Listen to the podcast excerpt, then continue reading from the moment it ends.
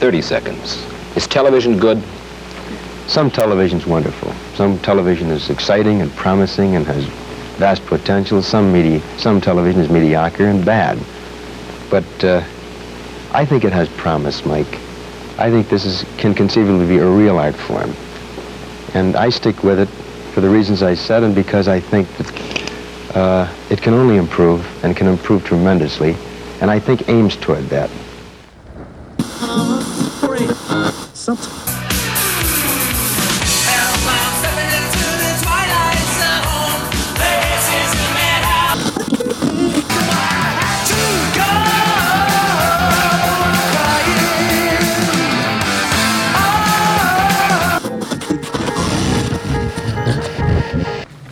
Come on, we're gonna go for a joyride.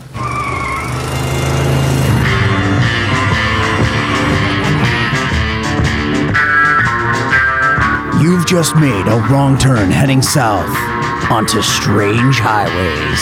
Enter death's waiting room, if you dare.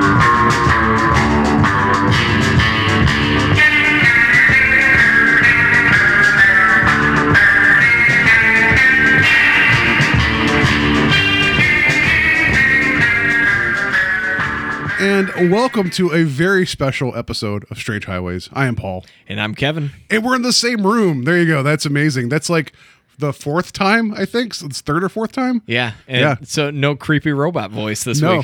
week. yeah. That was that was a little rough. Like I just I felt bad because I know like we can't control the Skype, but it's just like it, it felt like you were falling into the matrix and I I couldn't save you. I didn't know what was going on. Um, like Ghost in the Shell. I'm just falling off the building, disappearing slowly.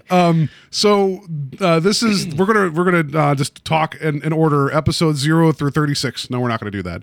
Um, we just I, I wanted to do a recap of season one. Uh, just put a put a pin in it before we move on to other things, and because we you know uh, we've been through a lot of television in Yeah. a year, and I figured you know and a lot of talking about television. yeah. Uh, I was telling Kevin before we started recording that I was trying to listen to our earlier episodes just because, you know, I like the sound of my voice as I drive my car. um, I just wanted to remember the conversations that we had. And I got about two thirds of the way through the season and I realized I still had like 13 hours of podcast to listen to. And I'm like, I can't listen to myself that much longer. Um, You're so a brave man. I I can't do it. I can't listen to myself, but I I listen to myself sometimes. I'm like, that was pretty good. And then other times I'm like, what the hell was I talking about? And I'm sure when I listen to this a year from now, I'll be like, God damn it, pass Paul. But anyway, that's uh so certain episodes, I just I definitely will not go back and listen to our uh, fever episode where I was falling asleep on the other side of the you you did pretty good actually. I uh you, you would not know that you were uh hung over terribly in that episode. That was awful. Yeah. Still apologize to Joe. uh, yeah, uh, it was it was fine. Uh, go back, listen to it, just you- you'll never know that Kevin was uh, hungover. Um, we were talking about the Vegas experience; it made sense. Uh, so this was a little bit more without a net because normally we have a really good structure of like cast and crew and the episode and and our feelings. This is going to be a little bit more jumbled. So I apologize. This is the first time that I really feel like we're kind of just just going out. You Yeah, know, well, we can yeah. still do it. Cast uh, or the crew, uh, directed by Paul. yeah. you might know me from such things as the previous episode. Um, uh, I had bit parts. Now, uh, so I have been trying to cram um, reading those two books I had mentioned a few episodes ago that I bought that were supplemental material for the show, and I think it's helped the show in a lot of ways because. Like I, I like having this wonderful educated conversation about the episodes, but I love all the trivia and everything that goes into each individual episode because we found out like with uh, World of His Own that story about the elephant having to take a shit is really entertaining, but it also is informative of the producer being like, "We have a problem."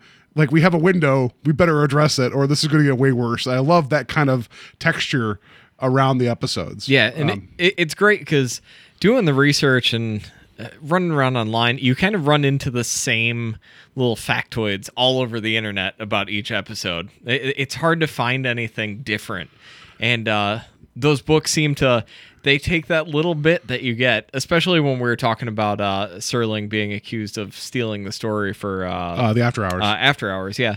Um, you know, I, I found little paragraphs about it here and there on online, but then you come and it's like, here's the whole story. Yeah. you know, so it's it, they've been a huge help to the show. So the funny thing about it, uh, and I'll get into more what I was reading originally. So there, there's two books. Um, one's a little uh, thicker than the other. Uh, the one that's the bigger one of the two is like the Twilight Zone Compendium, and I've been reading it second. I mean, I, each episode I've been reading the episode information, but like it was I knew it was a bigger book, so I put it second. I'd read the other one up to the end of season one, and I was like, this is really interesting. A lot of good detail about the production of the show. And then the second book, when I read the introduction, the author was like, there's many books about the Twilight Zone out there that doesn't that, that they don't do the research and keep repeating facts. He's like, for example, and he names the other book and the author of the book that I just read and talks about how they got something wrong. And I'm like, what do I know about life and existence now? Because I've been reading this other book as well. And I feel like they're still pretty close, but it's funny that the one book calls out the other book by name. Um, but anyway, uh, I thought that was funny. It's like just like, kind of like shit talking amongst the Twilight Zone community about accuracy.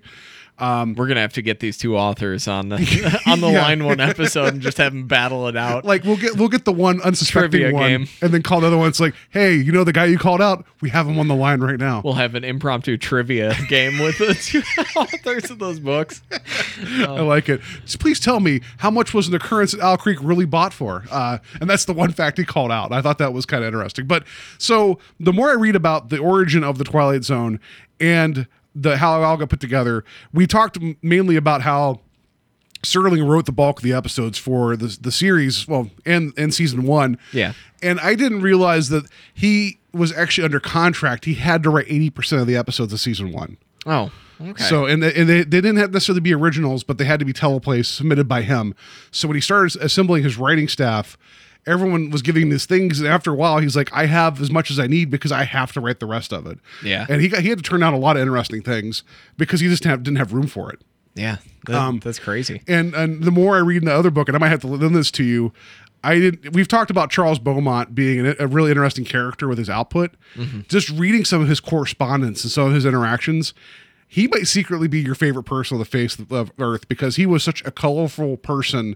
Like the first time he met Serling, he told Serling he had problems with one of the scripts that he read of Serling's. Like he straight up was like, "I don't like it," and Serling respected that. He's like, "You know what? It does have problems," and then they they were always fine professionally. Yeah. but he just straight up was like, "I don't like this one script," and Oh, he man. was like the biggest defender of like a, like grown up sci-fi. He's like, don't let anybody talk down to you. This needs to happen, and how he was kind of like a crazy man, and then how Matheson was like a family man that was just writing to put food on the table. But then like all three of them got along really well, and that's not a dynamic I picked up on just from watching the episodes. No. Um, and I really appreciated that kind of like behind the scenes of like these are my two guys that I want to go to, but I can't use them for everything right now just because of the contract I signed. Yeah. Well, I'm just excited. Uh, Charles, uh, sorry if I peek there on you. No. Um, Charles Beaumont is somebody, you know, I've heard We're so name- far away from peaking, it's ridiculous. like season three, and then we'll just be like, we're done. Uh, we can. We're so good. Anyway, go ahead. uh, Charles Beaumont, somebody who I've I've heard the name thrown around. You know, I've I've seen some of his work adapted to other uh, media and everything.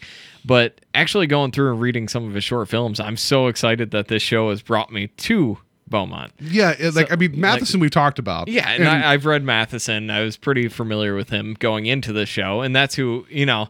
You think of Serling and Matheson as far as writers for Twilight Zone, but people like uh, oh, what was the other guy? Uh, George uh, Clayton Johnson. Yeah. was that his name? Yeah, his stuff is really interesting too, and that guy's that guy seems like he's pretty crazy as well. yeah, personally, I, just uh, interesting. Yeah, In a good way. Yeah, yeah. Um, and that's funny because that, that bigger of the two books, the intro is written by George Clayton Johnson. And I was reading this, I'm like, that name sounds familiar. Why is that? And then at the end, he mentioned that Serling bought his story, All of Us Are Dying. I'm like, oh, it's that guy, you know? Yeah. And, um, but there's actually just, there's like the segments of just interviews with Matheson and Beaumont and just talking about like that environment and how much they loved like being like basically treated as equals and they were just doing different things and they really wanted this to work and how how close we were to getting Ray Bradbury actually one of his stories in the first season and it just didn't work out and also how Serling wanted to buy um a Philip K. Dick story but then it didn't work out either and it's like think about that like how how crazy would that have been to have like a Philip K. Dick story early like you know, I mean, not, not that he I mean, he was contemporary, but I always think of him as a little later, you know, Yeah, and just yeah. All the, the the near misses of content. And that and it's, it was just amazing all the things he had to pass on or the things he chose not to do. And I'll just I'll wrap that part up with by saying, um, I shot an arrow into the air uh, as we know as an episode. Well, I'm sure we'll get back to that soon enough. um, that was a title that Serling had used for a different script about the X20 flying off into space and running into aliens, and then the aliens come down and befriend like a boy, and it becomes this whole thing about how they're going to judge humanity type of thing. And it just the script didn't work. But I, it sounds like a much better story than what we got with I shot it into the air. Yeah. But it just, I, it just kind of also spoke to Serling always having this toolbox of being like, all right, well that's not working. I have a title I love, and I have a rocket name already, so I'm just going to just sneak that into this other story, and no one will ever know Yeah. just that's the stuff I love is just the patchworking of everything of reading about how he just always kept everything in the back of his head and was using it because he had to. Yeah, I was gonna say that time frame he was working on. He he kind of had to, you know, like uh, everything I've ever done before. Uh, let's just redo it real quick, you know. Yeah, and, and it- and not to say that's a bad thing because a lot of his ideas were incredible. Yeah, it's just that you can see uh, it, it, with I shot Arrow to the air. Um, they were originally um, signed on for 20 episodes, and then the network was going to make a decision to to get the other 16. And they were on the bubble when they did the 20th. They all stopped production and they waited. And then the moment CBS gave them the green light, the very next episode they did was I shot an arrow into the air, and I'm like, it always makes me wonder if like if that was in the original 20, if they're like, we're not doing this anymore, we're done, guys. Yeah. you know. Um, so I thought that was funny, and then Such also a, such a great title though. Yeah, I'll still is. stand behind that. I I love that title. and I didn't realize how um, much pressure was on Serling to. I mean, other than having success and putting his name on here, he actually with that Requiem for a Heavyweight. That was big, and there was two other stories that he wrote that were really big too. But it was kind of like having that guy that had that one really good album that everybody wanted to sign him to their label, and he was putting out work, and everyone's like, "Yeah, but it's not as good as this." and so he was going to be that guy that almost burned out, and then he went and did the Twilight Zone, and no one really talks about anything else he's done but he had a lot of pressure to not be that like three hit wonder. Um, anyway, that's enough history. I just thought that was really just fascinating reading about this. How much how much was at stake for for this very first season? Yeah. No, it, it's it's been fun. Um, we were kind of talking off air before we got started. It, it's it was cool going back and I, I rewatched a few episodes and everything, and just having time to settle down and think about the episodes. You know, months removed from them. It, it's interesting how much my viewpoint had changed on a few of them. You know, things I was a little bit harsh on when we were going through, and it's I think it's a matter of just going through things. And I've said it before with uh, going through things with a fine tooth comb, and you just you get caught up on little things. But then when you sit back six months later and think about an episode, you don't think about those little things. You're like, that wasn't as bad as I remember. like that was pretty fun. So you're about to tell me that Mr. Denton on Doomsday is like your favorite episode of the season now? Yes. Yeah. Spoiler. no, I mean there are things that are definite. Like I love it for a reason. I still love it for that reason. There are episodes I don't like it. I still don't like it for that reason. You know. Yeah. There are definite uh, positives and negatives throughout the season, but some of those ones in between that I, that were kind of a chore to sit through occasionally. Like thinking back on them, I'm like that wasn't too bad. You know. Yeah, I, that's true. I, I guess like um, just listening to the when we were talking about previous episodes, like and, and not knowing what was coming. Mm-hmm. And I think that's the thing I've enjoyed most about this is that as much as I thought I knew about the Twilight Zone, I realized I knew nothing, Jon Snow, about the Twilight Zone whatsoever. Yeah, and I think we talked about that a few episodes ago, where I thought I had seen every episode of the Twilight Zone. I honestly like I never really did any research or looked at the episode lists. I'm like, yeah, I've probably seen them all. and, and I'm ashamed. I've I've probably only seen like a third of them. I, and I've seen this. less. Yeah. I know I've seen less. Yeah, maybe even less than that. It's it's insane. Well, because I also think too that just growing up, like you don't realize how long a production season was for TV back then. Yeah. And so like you're like, yeah, I must I've seen all of Twilight Zone. There had what 50, 60 episodes, and there's like 153. You're like, oh, and it's only five seasons long. And one of those seasons was only 18 episodes. So you know that like that's a lot of television. And I just never it never occurred to me. you yeah, know? yeah, And I, I think, I think people tend to only go back to those classics, Mm-hmm. And so a lot of these have kind of been forgotten. which is unfortunate. I mean, the good news is having uh, having access to Netflix and Hulu. Uh, so you can binge this stuff, which is great. You can binge it and you can you know, take care of it, watch it all quickly. But the fact that it's there, uh, that gives people like here. I'll I, actually you'll find this funny. So one of my coworkers. Uh, he told me he's like he's like my son's listening to your show. And I'm like what are you what are you talking about? He's like yeah. And I have a coworker named Kevin. He's like yeah he's listening to you and Kevin.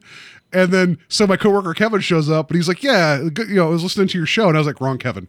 You know but his son's 18 and he's listening to this show and he's enjoying it and it's about the twilight zone. Yeah. and it blows my mind. I was like really? I was like we're talking about a show that's 50 plus years old and like you know and i'm 20 years removed from from this you know this young man that's discovering the twilight zone and that speaks volumes of the twilight zone that it's like Yeah, it's so far the removed. test of time. and I, I thought that was wonderful to be like if if we're the ones that brought him to this and maybe not maybe he's like maybe he's the expert and i don't know but that's that's awesome you know so i really appreciated that Yeah, it's cool. And uh, again, hats off to Serling for using uh, thematic elements that are timeless that you know anyone can grasp onto. There, a lot of it are just basic human. Well, and a lot of that was driven by his frustration with product placement. And Yeah. because like and you we we talked about that with um Judgment Night about how the one was changed from coffee to tea or whatever. Yeah. But he ran into like there was there's so many scripts he would have out there that the the the studio would come and be like, well, the one sponsor wants to change it to this, and then by the time you removed all the product stuff and then you watered down the content because you're worried about offending people, he'd have like basically like a lifeless thing that you know, he's like, I'll take the money and, and get it out there, but I'm not happy with what happened. And so he fought really hard. He wanted the sponsors for the show to be happy with what he was doing, but he always wanted to keep it separate. And which now is kind of like even though we're starting to see more product placement in shows now because they're they're actually sponsoring these things again. And like, you know, it's kind of weird how you're seeing like, oh, that's a lot of Toyota cars in that, you know, or whatever. How like The Walking Dead, like some cars, like they always start magically, you know, but w- whatever. He really strived to keep them separated. And he was like, I'll let the advertisers take care of the commercials. I'll take care of the show, which was like forward thinking. Yeah. You know, and I think that also helps now that we're not having the Twilight Zone brought to you by, you know, Sanka. You know, like I, uh, that would be weird. Yeah. Well, him coming from those variety shows, I'm sure he was super fed up with that. You know. Yeah. He pours his heart into a page. You know, Requiem for a Heavyweight, and then in the middle they're just selling like baking soda. You know. Well, remember at the end of Time Element how they had to come out and sell like a washing machine? No, it was like a, no, it was a refrigerator. refrigerator, yeah. And it was like, and that was after having Desi Arnaz explain what he think happens in the episode. and I found out he asked for that because he felt the audience would be unhappy with that ending. Yeah, we- we talked about that on that episode, I it think. Was just, it was just funny how he's like, no, we got to have it. We had to have the explanation. God, that had to have been so infuriating to Serling. You know, like I'm trying to do something. right? So I think a lot of that helps make this stand up where it, it's its own thing, and that was actually just a few years ahead of its time. Uh, because they did research later and found out that regardless of television program, commercials are effective or not effective based upon the commercial, not the show it's paired up with. Which you would think that they would have figured it out by then, but they didn't know that. yeah. You know, so that's your advertising talk for the for the episode, No, uh, nothing screams refrigerator like World War II. right? yeah. Um, so that that brings me to uh, something I want to mention here real quick as well. The original pilot script for the Twilight Zone was something called The Happy Place, which I'm sure you probably have read about in passing. Yeah. and it's a story about this this perfect world government where once you hit 65, they send you off to the Happy Place, which is an elevator full of gas and they kill you. And when Serling submitted the script for the, the pilot, um, I forget which sponsor it was. They're like, we don't want to be known as the people that kill old people. Yeah. And so he's like, okay, fine. Right. So uh, other than that being funny, uh, I, I did not realize, and I was teasing this to Kevin before we started recording, that the name of our show, Strange Highways, um, I picked it because of a Dean Koontz novel, and I thought it was a cool title that described the Twilight Zone, but it didn't actually say the Twilight Zone. I didn't realize that our show title actually is a lot closer than I than I realized. So the original Serling intro to the Happy Place story, he wanted to, to identify that this is the Twilight Zone, and the text reads, Yeah. this is a highway into a land of strangeness a place of shadow. To reach it, you ride the dream. To enter it, you need only your imagination. The place is called the Twilight Zone. So there's literally the word strange and the word highway in his original intro he wanted for the for the Twilight Zone. We sound like geniuses. It was unintentional, I promise. It's- but I You're uh, welcome, history. I don't know. I just, I thought that was crazy. Yeah, that's great. Uh, yeah, I'm happy we picked this show title. yeah. I don't know what else to say though. That's All right, awesome. and we're done. Anyway, so enough about what's not there. Let's talk about what we watched. All right.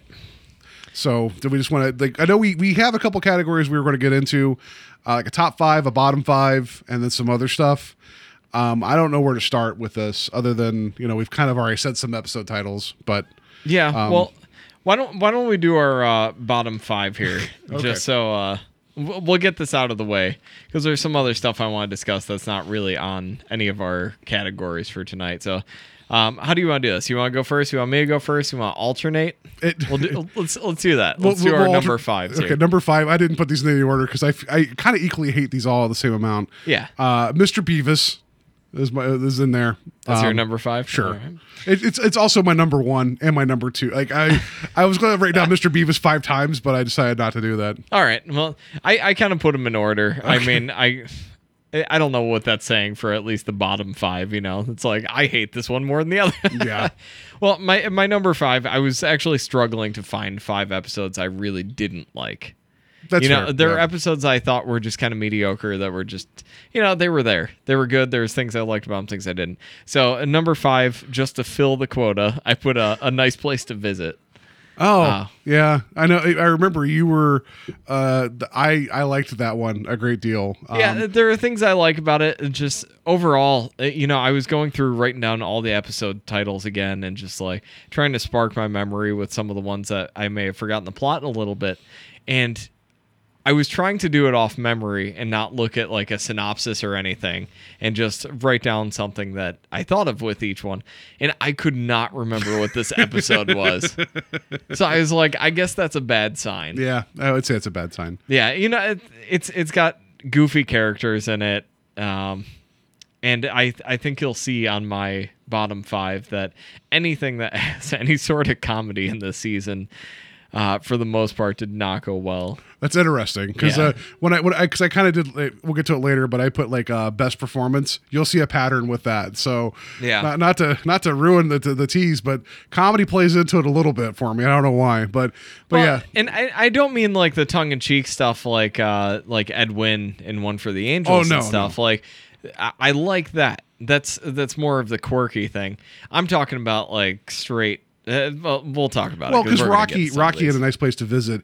He definitely was over the top and yeah, yeah, he's, he's a little bit too over the top for me. Um, yeah, I Yeah. mean he was just a cartoon character, so I, I get that. but you know? it's not the worst episode. I, I definitely did not hate the episode or anything. I just I had to I had to get a number five. So we, we agreed to a bottom five, right? Yeah, so, yeah. and then my next one's Mr. Bevis. No, I said that already. I'm joking. Um, I didn't put these in order, so I'll, I'm just going to throw the Mighty Casey out here next because I know that one infuriated you, and I know we we took we we looked at what caused that episode not to be good. However, I believe that even if the main actor had not died after and put in a good performance, it still would have been a shitty episode. So Yeah. I don't know where that. That's probably your number one, but uh, because you, I had not heard you be physically frustrated with a single episode of the series, except for that one, where you're just like, I want to be done talking about it right now. yeah. Um, all right, my number four. I think some of these are going to be repeated, so that's why I'm kind of holding uh, holding myself back here. Uh, my number four is I shot an arrow into the air. Yeah, that's that's. I mean, it's on my list too. So yeah, that's uh Yeah, I Uh. just you know that paper thin plot, uh, really nothing to grasp onto, kind of a infuriating uh, logistics. yeah, because we saw uh, much. Even though the the knowledge of space travel was limited at the time, there was a number of episodes that either sidestepped it completely and you didn't think about it. But whenever you're dealing with a, a story about survival, that just you you have to have something more there than just you know what we had a, a rocket we took four years to build we flew it up in the air it lasted 30 seconds we have five gallons of water none of that like added up for me of like i mean i get that you crash so you lose your supplies but it seems like the the world of space travel is a world of redundancy, and they didn't plan any of that. It's like we got a fireplace and a guy that's tongue is swelling. That's all Oh, That- we got. That cool triangle fireplace. So Yeah, that's you know that was the best actor in that episode was the triangle fire. It sure was. Uh, yeah, I don't know. You bring up a good point with survival stories, and you need something to grasp onto because if you don't care, Uh, yeah, if, if you don't yeah. care about any of the characters, why? It, it's the reason I don't like the Walking Dead show.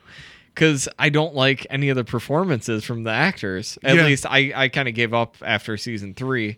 Um, but I didn't like anyone. So like, why do I care? Why am I watching? Like, th- there was um uh, there was a Tales from the Crypt comic where it was called Water, Water Everywhere, but not a drop to drink, and it was 2 Mm-hmm. parallel stories of one person stuck on the ocean in a boat, and they're they're dehydrated, and I forget the twist, but they the water was actually fresh water the entire time, they didn't know it, and then there's a story of someone trying to survive the desert, and they had a jeep, and they eventually shoot themselves in the head, and the bullet goes through the radiator, it pours like water out on them, and it's like, but those are kind of cruel jokes um, I shot an arrow needed that kind of cruel joke, other than the realization at the end that they were near Reno. But like from a survival standpoint, you need that you need to have someone struggle badly and have Yeah. something else go on than that. yeah, so the, yeah. twist was just too little, too late. I yeah. guess. So um, yeah, I'll put that as my like that. Yeah, that was in my list too. So what do you have next? Um, all right. So my number three is uh, Mr. Bevis. there you go. Goddamn, Mr. Bevis. Um, again, comedy a lot of times on this, at least in this first season, did not work for me. So I was I was watching parts of that episode again last night, not just because I liked it, because I was trying to explain to to my wife Mary about like because she didn't watch the episode because like there's times where we I that was this was one of the nice things too about the season I liked, and this is unrelated to the show, is that her and I don't have the same television watching habits. So it's nice to sit down and watch this episode by episode with her. But there's times where this timing didn't work out right, and I needed to get working on the show. Yeah. So I watched Mr. Bevis by myself, so she didn't see this episode, and I was trying to show her something that I'll get to later that bugged me about the episode, and she's kind of laughing at him being drunk in the bar and looking in the mirror and seeing the angel, but the bartender's not seeing, you know, the angel. And the the actor being drunk is actually pretty funny. Yeah. But I'm just like, oh no, she's gonna like this episode. I have to divorce her and then we're done. and I was just like, oh no, goddamn Mr. Bevis is gonna ruin my marriage. So yeah, I just knowing again that Serling had to write 80% of the scripts and he had this project and it was quirky enough to qualify. Because I mean, why not have a comedy with a guardian angel? Sure. No, again, like there are worse things to watch. Um, I just Not by much. I'm joking. no, and I, when we finished that episode, I remember uh, we turned the mics off and everything, and uh, I was saying how I felt like I was way too nice to it because it's it felt like I liked the episode because we kind of played good cop bad cop on that one, Yeah. and uh, I felt like I leaned a little bit towards good, but I yeah I really didn't enjoy that one. no. And looking back on it, I enjoy it even less. I never want to see it again. So, like at the time, I'm like, no, this is fine. I'll get through it. I'm I'm liking this. Yeah, I just hate And uh, Ugh. yeah, and, and now like thinking back to it, I'm like, I'm never gonna watch that episode Well, again. because I know we're going to get to eventually was it Mr. Dingle the Strong, which is um Burgess Meredith. Yeah. And he's getting he's given strength suddenly, and it's going to be kind of a goofy one. But I remember seeing that one before. I don't remember much about it, but it was it was fun, and, uh, and maybe Well- maybe it hasn't aged since the last time I watched it. But maybe maybe they finally kind of get the comedy balance correct later on in the seasons. because it feels like it feels like a Bevis plot line though. you Yeah. know? And Yeah. so I don't know. Anyways, yeah, Mr. Bevis. Um, All right. Yeah. What's your Stupid uh, zither music. Anyway, go ahead. what's your number two? Um, number two, then I guess it would be, you know, I'm gonna I'm gonna just sh- switch this up. I'm gonna put Mr. Denton on Doomsday as number two, just because I feel like as we went along in the season, that was a low point at the start, but the further I got away from it, it it didn't hit me as badly as some of these other ones. Yeah. And I and it's not a good episode, but I also look back and and I kind of the main character I didn't mind him. You had freaking what's his face in it, uh, being the bully. Um, oh, what's his name? Uh, the the actor he went on to do much bigger things. Um, I can't remember. yeah, I, I did. I didn't write down all the actors. he, he was in Rounders anyway. The, the older he's older guy now. Anyway, I, it was fun seeing him for like a second, uh, and it was a western. So I mean, you know, it was different. You know, so it still wasn't. It had gun fixer because we talked about the gun fixer, and you made up a shot for it, and I can't remember exactly the ingredients, and we're never going to have that shot. Oh, it was something So, disgusting. yeah. Uh, if, if I remember correctly, it was at least disgusting. um, yeah, I, I actually I'm gonna I'm gonna go with Mr. Denton on Doomsday as well. I, I wrote down Doctor Denton on Doomsday. Well, good for him. I'm glad he moved on past being a gunfighter and now he's a doctor. I was uh, scribbling notes with a pen like an uh, like an animal and not using my computer, and uh, I think I was getting a cramp by that point. But wasn't wasn't the Fate was he was he Mr. Fate or Doctor? You know, he wasn't Doctor Fate. Doctor No, Fate's a DC Mr. character. Fate, yeah.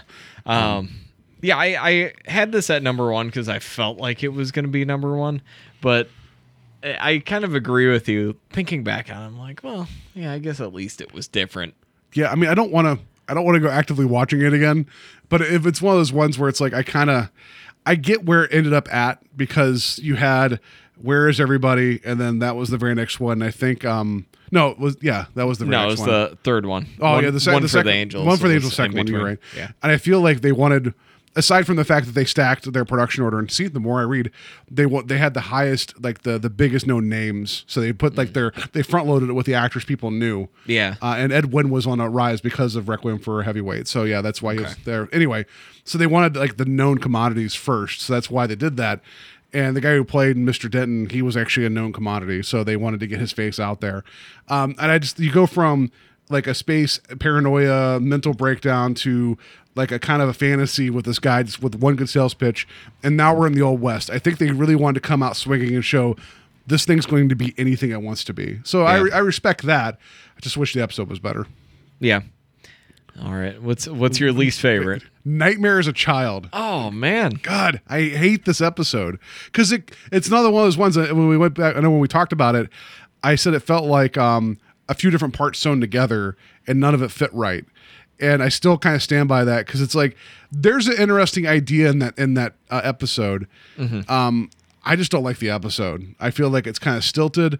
I feel like um, the actress, the lead actress, isn't bad, but I feel like the it just it, the the creepy guy he was good Yeah. but it just it's something about the I tempo of the episode guy. it was just very it, it could have been something and i just felt like it was i feel like we're gonna get stories like this later that will be done much better Yeah.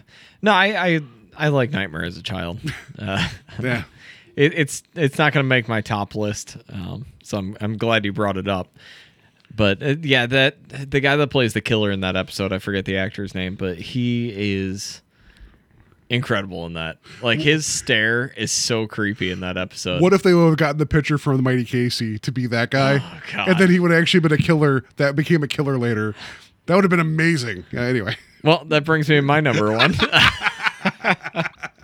the Mighty Casey. Yeah. Uh, yeah. uh, terrible. that's it moving on Yeah. I. let me get the slide whistle out Boop, boop. Yeah, tha- that's you know I I talked about uh Mr. Bevis's comedy not working.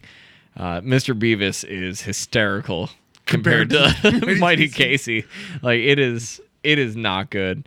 And the only thing that got me through that episode a few weeks ago was the fact that the robot pitcher turned out to be a killer in real life. Yeah, that was I think my favorite moment of because I, thought you knew when I told you what happened, and I, I loved that that light bulb moment of just like, oh shit, it all makes sense now, and it's so good. Just that blank stare is forever burned in my mind now.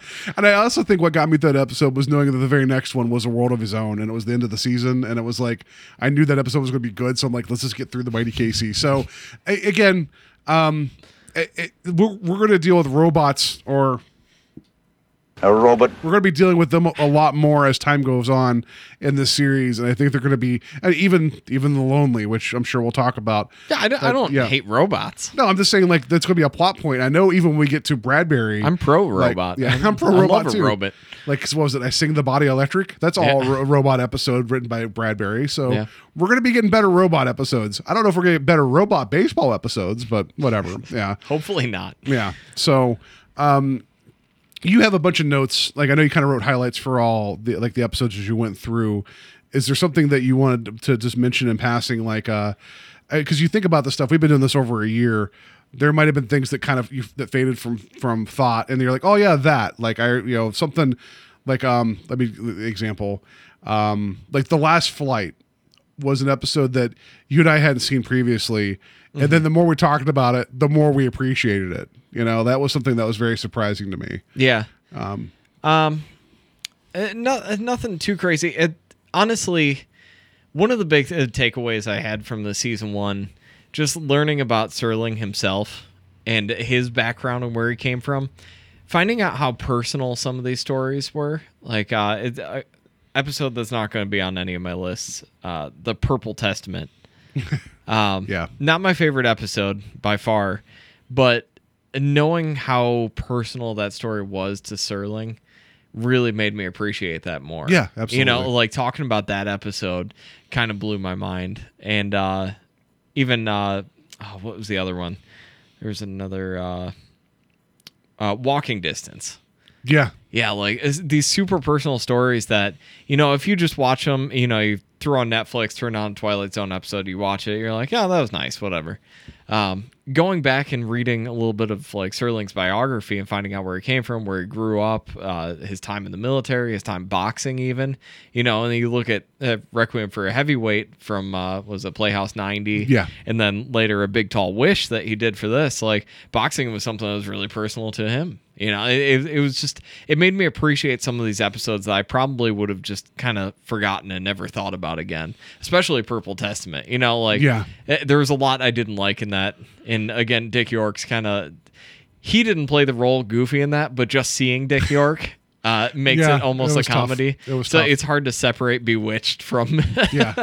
but you know that episode i may have just not even thought about ever again but reading about his time Well, and you told me that you found his information on like military.com or something where Yeah. you found out he, he actually uh, was in a um an unexpected he- surprise attack and yeah went in and saved, saved a people. bunch of people like Yeah. he, he got a purple heart for that and you know i'm sure it was really hard for him to write some of the stuff that Well, and that's what he said too. military I, th- I think he said. I, I think you quoted saying that he came out of a bitter, and he felt he felt writing was a way to get that out of him. yeah and like you know that's I it I it would be tough for me to to go to some of the darker places I've had and and make it that obvious that that's what I'm writing about you know Yeah. and that's that's brave Well, it's it's only obvious, you know, if you if you know his background, Mm-hmm. and that's what I mean. Like, if I would have seen this at when I was 15, watching it over at my friend's house, you know, on VHS, taped off TV, I would have never thought about like where did this idea come from. You know, I would have forgotten about it and probably never watched the episode again. yeah But now thinking back, I'm it, it's it's really kind of touching and uh, it makes you appreciate it in a whole new light. So. Whole new light. Ha. uh, weird. Death death death has a weak flashlight as I had said before. I love it. That's awesome. Uh, but yeah like uh, when I think I was thinking back over the episodes and even though at the time I wasn't a big fan of the ending and I'm still not a big fan of the ending uh, I still think about the 16 millimeter shrine a great deal. Yeah. something about that whole like you know wishing for another time and w- wanting to will yourself into that that existence something about that that's that's like very haunting to me and i still think that's a, it's a really good episode i just i just feel like her character didn't deserve a happy ending but that's just me you know Yeah, um, yeah, we talked extensively I about that ending. Um, I am, I'm a big fan of 16 millimeter Shrine. I, uh, I, I guess I'll kind of jump into. I have that on my honorable mention list. Okay, yeah. Because I was trying to come up with my top five, and that one is just so memorable for me. And I, I think it's because just it was being, jerry herndon the Yeah. supermarket king of chicago yes. Uh, I forgot about that. Jesus. I, the only reason I remember this stuff is because I've been listening to the episodes recently. Yeah. I'm I'm a fan of me. No, not really. Um, yeah, No, I I think it's just being a fan of you know old Hollywood and everything, and it just it had such a great atmosphere to the episode, and it was just it was shot so well, you know, with that whole film noir style with her in the in her screening room and everything, which that set was used again, but I don't think it was ever used as good as that. that's true.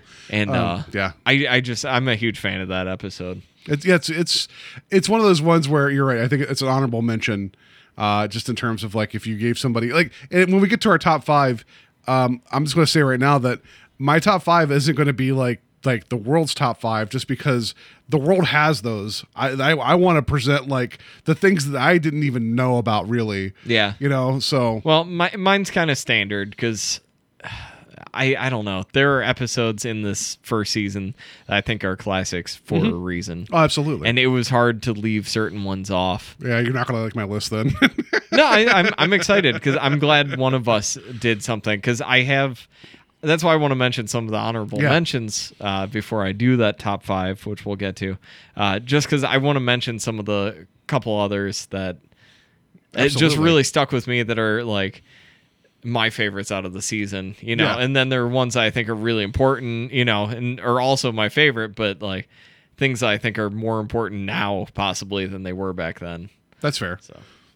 Um, so uh, do you want to get into uh maybe big? Well, we kind of did biggest surprise. Do you want to? Well, I I didn't think we got the biggest surprise. yet. Okay, For me, well, I- I think for the both of us, though, honestly, I think it's Elegy. I think that's the biggest surprise of of the season because, in terms of, um, you talked about how you, you've been six months, a year removed for some of these episodes, and you think about them, and and maybe you think about them a little differently now. Mm-hmm. That's the only one of the season that the first time I watched it, I was like, it's okay, but then the second time I watched it, I was like, the middle part of this is amazing. Yeah, And- I I, I love that one. Yeah. Uh, first time I watched that thing, And that I- thing I- is such a beautiful episode. I'm going to talk about that again.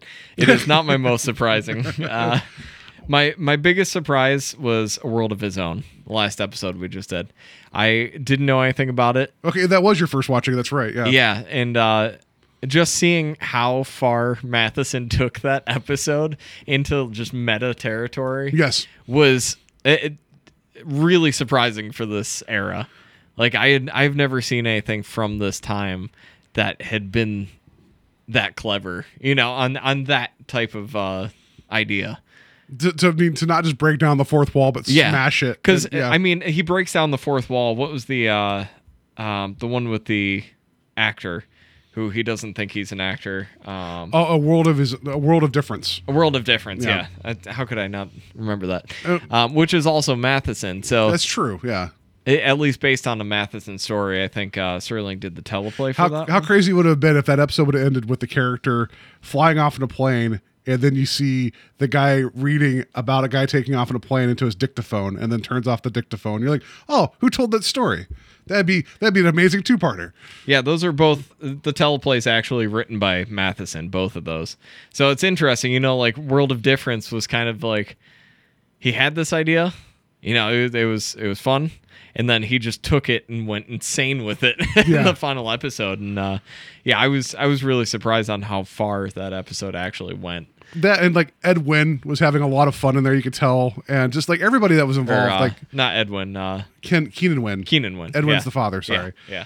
um yeah like why would i get those two mixed up Um, but yeah it was and and i was worried that like uh i was worried about like talking about that one because we just talked about it but it was a really good episode i remember seeing it before and i'm glad that you were surprised by it but yeah elegy was still for me and we watched that again last night and Yeah, I actually rewatched that too. yeah Because I, I, had, I had a few episodes um, that I was kind of debating whether or not I would put them on my top five for the season, and I wanted to go back and just solidify my list. So I, I went through like four or five episodes. yeah, which is nice because you don't have to that they're not very long so it doesn't Yeah. like you have to spend your entire evening watching the twilight zone or Yeah. you could if you want to Yeah. um so you uh, might be upset with some of the ones I rewatched. I actually no, you text texted you. me about one, and I thought that was funny. Um, so uh, for for me, biggest disappointment. I just I threw this in here, and it, it, it for me it's Nightmare as a Child because again, Hmm. I you, you had a creepy kid, you had like a questionable history, you had a, a creepy killer guy. There was all there's a lot of good a lot of good material there, and it just the episode just felt like a slog, and it just it was just boring. And even though a little girl did her best because you know kid acting is very hit or miss back then. Yeah, she had a good look, fine. but it just I just I felt like that could have been like there's the the setup is like really really good Twilight Zone. and just I just felt like everything about it just wasn't. So that's probably one of my more frustrating viewing experiences. Was like I didn't like this at all. And I remember like usually I if it's an episode that I'm I like I'm excited to go back to it a second time when I go and capture the audio. This one was like I don't want to do this one. I do not want to do this one. Yeah, my my biggest disappointment was uh, Mr. Denton on Doomsday, um, just because I, I think it's no surprise I'm a huge Western fan. Yeah. Um, you know, we've talked about on this show. If you've listened to my other show, uh, you've heard me talk about westerns quite a bit, and uh, even if you listen to Paul's uh, invasion of the podcast, I've challenged myself this year to be the year of the Western, and I've not watched any of the 30 that Kevin has given me, and it's June. So it's going to be the half year of the Western, I hope. it's all right. It can be the next 10 years of Westerns. That's fine. Uh, But I, I'm a huge Western fan, and I was kind of excited to see that we're getting into uh, Western territory on the Twilight Zone, and I had never seen it.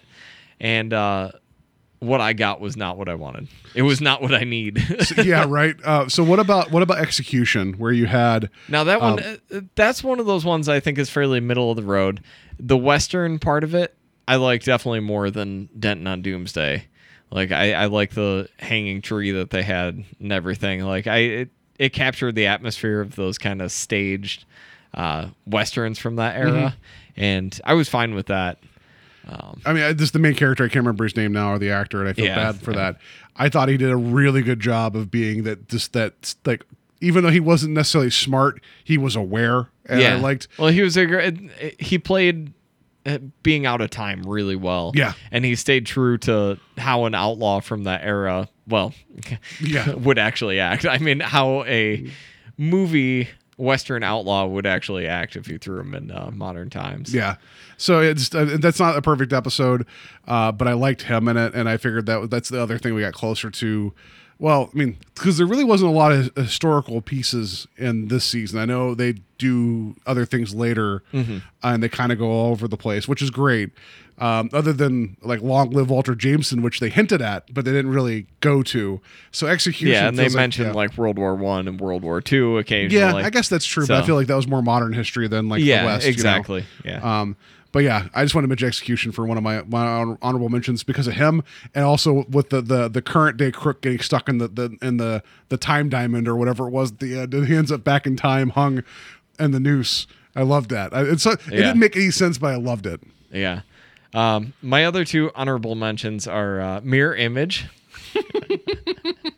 which I rewatched last night, and uh, Oh, I almost put that in my bottom five, but I know that you'd been angry. oh. I I absolutely love it. I rewatched it last night, and I had so much fun with it again. oh, I, I- watched I watched the end of it again last night. Just I was It's- made me angry. It's so fantastic. I everything about that episode I absolutely adore.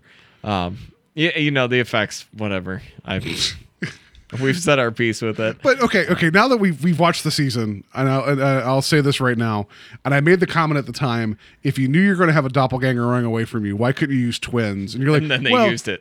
and, and but then then in um, Passage for Trumpet, they used twins, and I'm like.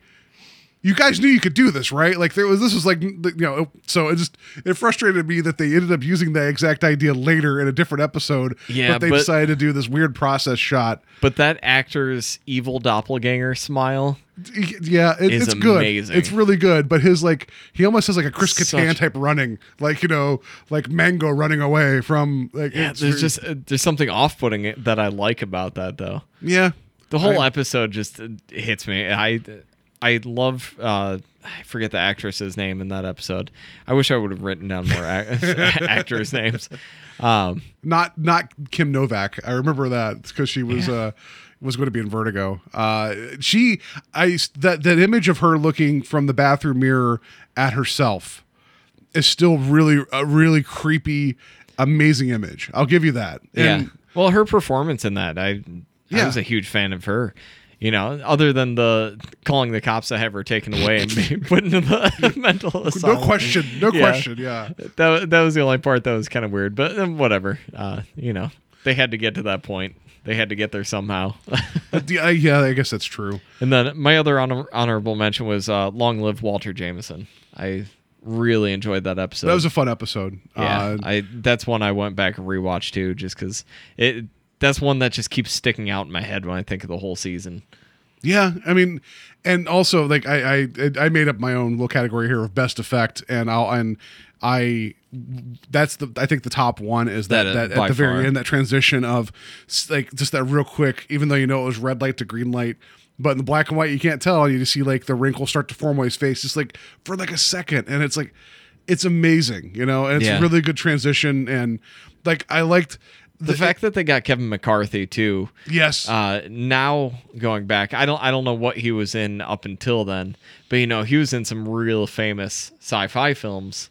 Um, you know, going back and watching it now and having that connotation in your head, it, you enjoy that episode a lot more. Just like, oh, he was in Body Snatchers. You know, Yeah. like it's and I also like that that that episode swerved in the sense of like the the the father you know figured out that you know, Walter Jameson was immortal pretty Mm-hmm. much. Um, you know there were some rules applied. To, sorry, some strings attached to that, but whatever. Yeah.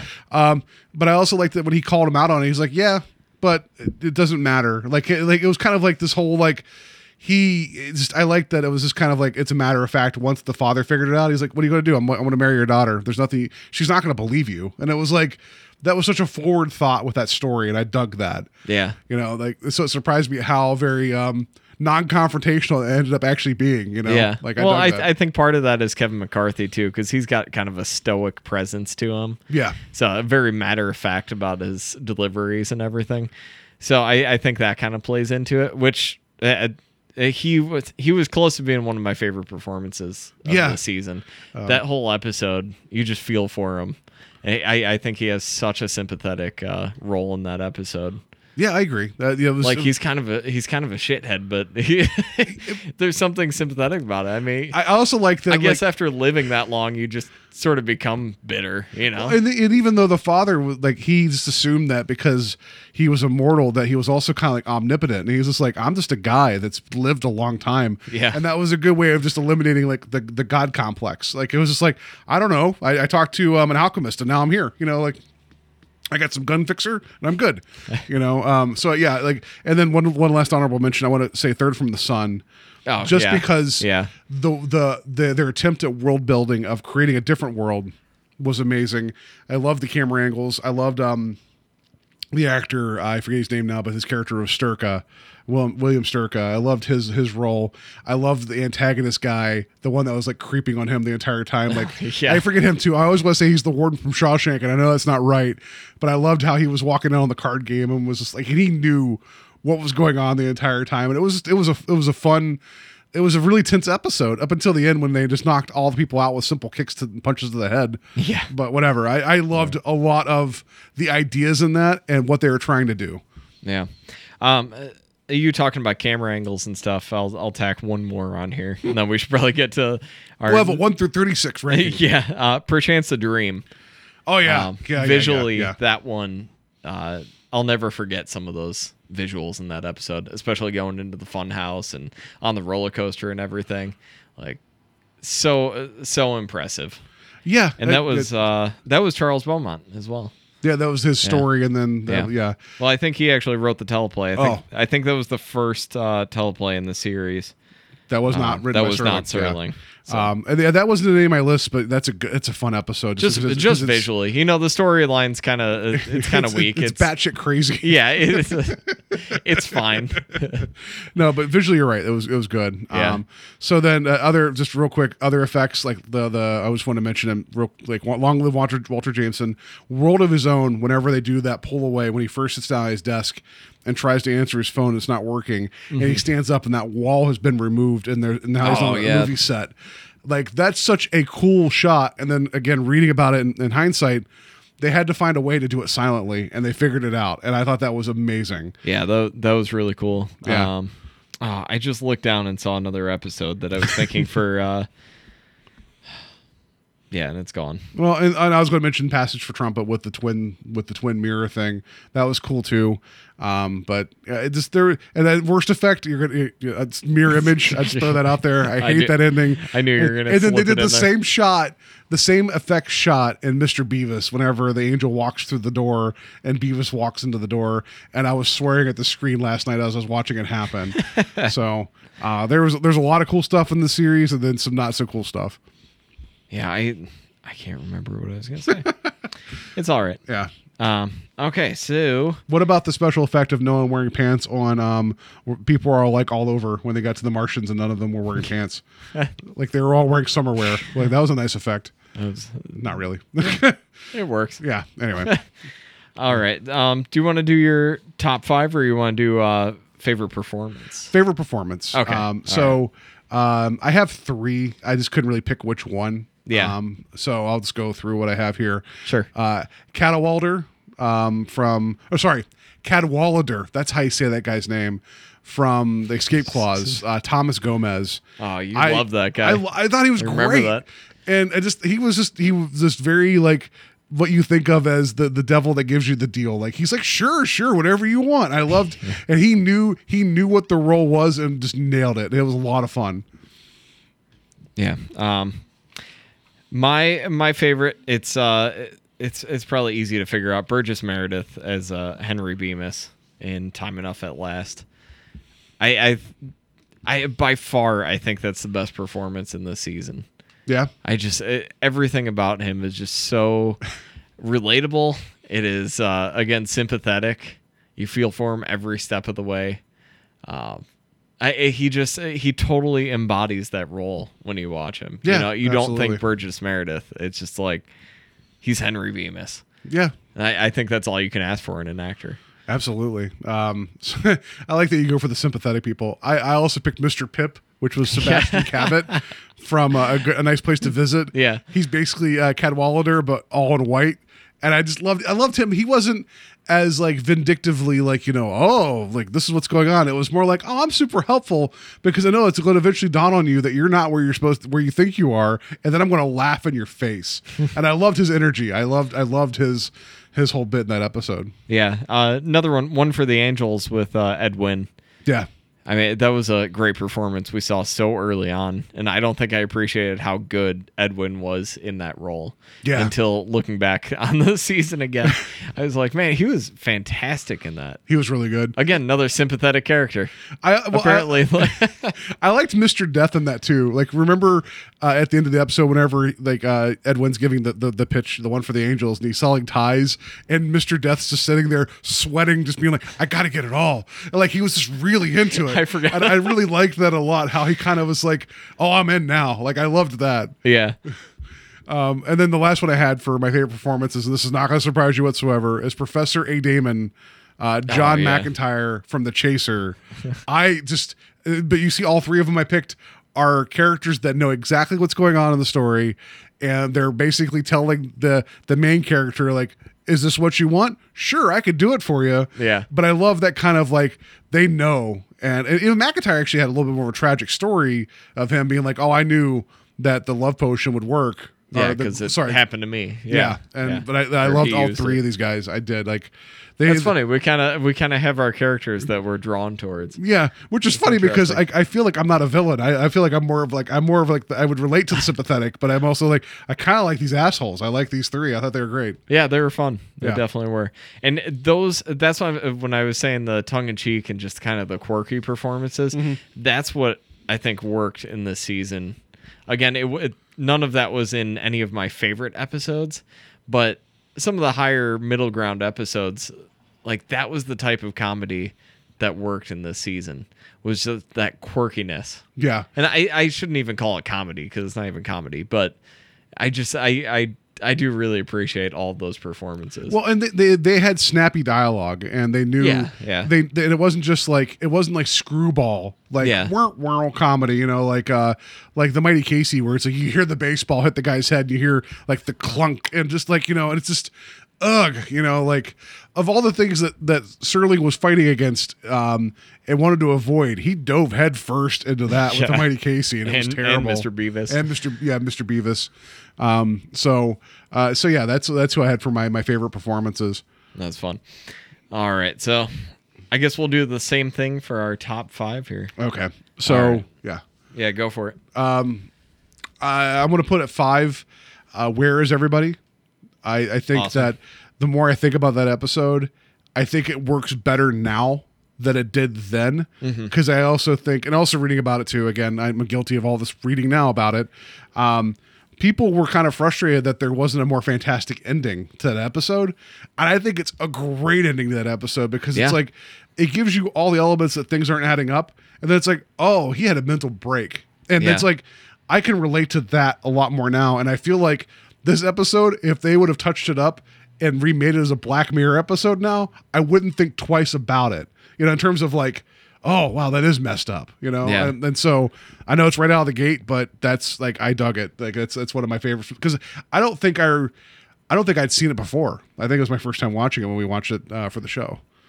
Yeah, that's that's a great episode. I I love those real cynical endings like that. Mm-hmm. And uh, you know, I've mentioned it many times on the show. his creepy love affair with the moon too. He's like, I'll get up there to you soon. It's Yeah. like, yeah. All right, uh, my number five is Elegy. Okay. Yeah, I I love Elegy. I I think it's such a beautiful episode. It's it's poetic in title and in uh, and in story. Um, it is really creepy when you get to that end twist, Yeah. and you really start thinking about it. Uh, It's it's something that just it, it, it haunts me. It's a haunting episode. Um, I'll put that at my four, and uh, the only reason, like, because it's it's in my top five, just because I was surprised by the middle section again, and I Yeah. and I, I don't want to say like like I'll just like, just watch that middle bit. It's the greatest part of the episode, but it really is. Like uh, when the three astronauts go off to the different vignettes, Mm-hmm. and how the camera moves, and you have like the card game in the diner, which that doesn't even make sense. That's kind of stupid, Yeah, that- but whatever. whatever. But then you have the couple forever dancing with the band playing on, and then you have the beauty pageant. That's just it, and like even the mayor winning and everything. It's like it's very it's it's very haunting in the sense of just like this is supposed to be forever for them, and they know where they're at, but they're not aware of it, and it's something about Yeah. that that even makes it sadder. Well, I I love I think a theme that uh Serling uh dealt with a lot in this and I know he didn't uh he didn't write this episode, but it's a uh or it, no, he didn't write that. Isn't No, it this, was this is Beaumont. Beaumont, yeah. Um a a theme he deals with in this season quite well is uh, a sense of it, your individuality, you know, and your uh, who you are as a person. And I I love the episodes that cover that, and maybe that's why I love Mirror Image a lot as well. But Elegy, just like this is who I want to be, and uh, you know that's that's even what I if I never was that yeah, person, this even is if what I was, be. this is who I want to be. This is who I think I am inside. You know, and it's just that sense of image and everything is just so interesting to me. And I, I think it's in this first season my favorite theme that was used throughout Yeah. multiple episodes, which is that self identity. See, and you like it for that reason, and I think I just like it for the camera shots of like the sweeping. Oh pan- no, that's that's also why just- it made my top five because I mean this is top notch. because when I think back to the the couple in the hotel room and then also the beauty pageant, I don't think of the music. Which I mean, the music was good in the episode, except for when Wickwire was on the screen. But whatever, just like that whir, whir, whir, whir noise. yeah. I just hated that so Yeah, much. it's okay. Um, it's no, it's terrible. Uh, so, um, I I almost. I almost, you know how like you see on YouTube people put up like like uh smash cuts of like different things with like a music bed. Yeah. Like like I listen to a lot of electronics, so there's always like 80s action movies that they put this music over. I'd love to see someone do like a smash up of that with this just a, some some kind of music that's related. Um, and I think there would be something really amazing there with just some of those panning shots and just like this everybody standing perfectly still. It just there's there's a lot there to unpack, and I I loved I loved the look of it. Like I said, it took a second time to watch it, but you know my my view of it changed completely. So that's why it's going to be in my top five for the the, the season. Yeah, I- well, I remember as we were doing the episode, you were uh, you were kind of coming around to it as Yeah. we were talking about it. Yeah. that that was a really fun conversation. Um, all right, my number four is the Hitchhiker. Yeah, uh, Yeah. that's a that's a good one. Great episode. Yeah, think it's creepy again. Uh, uh, what's Inger Inger, Inger Stevens? Stevens. Yeah, great performance. Probably my favorite uh, female performance of the season. yeah, and also like the saddest like life story, you know, yeah, and yeah, that may have played into it too. you know, sometimes I can't separate those things, and I was going into that story uh, about I her just- I mean- short life and everything, and all the problems she had. it kind of seeps into my memory of that episode now. No, it's a good episode. Um, and also like she's just so pretty. I know that shouldn't be the reason to remember an episode, but her eyes are striking. And, Yeah. And the fact that she has to do so much work of just her driving and looking in a mirror, and and they have the monologue going, and just like it's. It, it's it's one of those ones that again people are just like if you've not seen the Twilight Zone watch that episode and Yeah. I would completely agree with that And it, some of these are my childhood favorites too, and they've kind of still stuck with me. So they were ones that I was excited to get into as before we did the show, and they're still my favorites. But uh, something like Elegy I'd never seen before. yeah Um, all right, what's your number three? um I will put um I'll put the lonely in there. Oh, Uh, th- and this Yeah. is the only one in here. Well, actually, that's not true. There's another one in here too that it's like I'd seen previously, but this one, like I I explained in the episode, it had um, it helped me uh, do a project I was working on, and that, that kind of gave me the inspiration to to do what I did. Mm-hmm. Um, and so something so simple, I it that was the, the the episode that made me realize how how amazingly tough it is to tell a complete story with a character arc in like 24 minutes and make people give a damn Yeah. and how ev- I mean, there's so many there's so much media out there now where people are like oh that's easy it's like well then you write a 24 minute story that has a beginning middle and end that builds a world that sets up a scenario and then we're out you tell you do that you do that you know and it's hard Yeah, know, with like, with subtext too. You Yeah. know, with like some of these episodes have massive amounts of uh, subtext to them, which is insane. You Yeah. know, for this for this time. and and just the heartache of um of Corry, you know, where he you know was condemned to have his uh, checkers and chill there at his, little, his little shack, and then I'm so glad you went back to some of these episodes. I forgot about all of these jokes. um and just with her, even though um what was her name Alicia.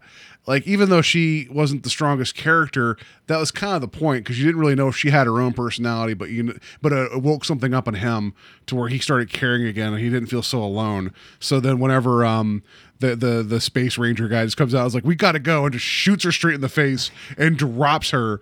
It's still very sudden and stark and crazy. Yeah. and it's like, but at the same time, it's like you know, at, in any in the situation they set up where they only take 15 pounds, well, you know, she's more than that, and we got to go. You know, it's like it was very. I just I love that episode. Yeah, fantastic one. Um, my number three, again, at these top three, I, I feel like I went so standard with them, but uh, uh, three was the After Hours. Yeah, I just uh, some of the special effects work in that episode. Um, I didn't want to bring it up when you were talking about the special effects because I wanted to save talking about it again. um, yeah, I just uh, that whole thing is incredibly creepy. Um, uh, the special effects with just the mannequins looking like the actors and everything, just really incredible work. Well, and just in that, that last tracking shot of where Oh, she yeah. finally realizes what's going on, and then as they're walking from from right to left across that empty showroom, and then they're all animating. Yeah. that's still a really good shot. Yeah, just know? following her across. Yeah, uh, again, I'm a very visual person with uh my media and I will forgive a lot of stuff if it's a pretty picture. and uh No, it's a and good maybe episode. uh, maybe Yeah. that has to do with uh, mirror image too cuz I love the way the bus station is shot and everything. So maybe that's uh some of that working in there. But uh after hours it just I I think it's a really solid teleplay. Um whether or not it was original or not, we'll never know. Uh, but I think it's a solid story, uh, really solid visually. I just, uh, I absolutely love it. And it's one that I grew up loving, and it still holds Yeah. true today. Like when I watch it, I'm, it, it- nothing feels dated about it. It's still scary, and uh, you got to commend it for that. Absolutely, yeah. It's, it's a really good episode, and and uh, it was a good talk. And and thanks uh, to, to Tom from uh, Film for Thought to be on that episode. If you guys haven't heard it, listen to that one. It was a good talk. Yeah, it was a Um, great, great time. And so uh, then my my number two then I'm going to put here would be World of His Own because I just uh, I'm a sucker for that kind of like it just it had a punchline and then it had another punchline. I don't know what it was. It's like I love that The kind of Serling punchline Oh. was incredible. but and it's like it's another one of those episodes where it really just takes place in one room and there's and it's really good interplay between Keenan Wynn and and um Victoria is the wife's name but I forget the actress's name Yeah. and that and that they have their own dynamic and it's very it's not sitcom but it's kind of kind of you know uh, you know kind of funny on purpose but then there's that real moment of just like when she takes the film or the tape and throws it in the fire and it just dawns on her like I've just killed myself or I've unmade myself. And that's when like it's just it's amazing where I just love that whole I, I just I don't know. I love every reveal in that episode. that I- last five minutes yeah you're right it's it's it's incredible Yeah. um all right my number two uh i i think i said it before we talked about the episode episode oh my god i think i said it before we talked about the episode um that it was my favorite going into the season and it still is uh up there Okay. it's it's not my number one of the season but the monsters that do on Maple Street. Yeah, is- that's a really good one. I it was always my favorite growing up. Uh, I appreciate it on a whole new level now. I think it's a it's a story that I think is more important now than it was back then. Yeah. you know, we we live in. Uh, Again, I feel like I'm recapping some of the stuff we talked on the episode about, but we live in a time. not to, right? Like- Yeah, we live in a time, you know, everyone's on different sides of opinions, and you know, and we kind of forget how to just be decent human beings. And this episode is a reminder about that. And it, you know, that's that's always something that can hold true. But I feel like right now, with this climate, the political climate, and social media and everything, And, and since we recorded that episode, I feel like it's gotten worse. And yes, it's like it's, it's it like- definitely yeah. has. And uh, I rewatched that episode last night, and I, it's it's just so scary watching how quick that town turns into just mob mentality. Yeah, I like the beginning It's- where it's like everybody starts rushing. He's like, "We don't need to be a mob," and then they just all slow down, but they all keep walking like a mob. That's great.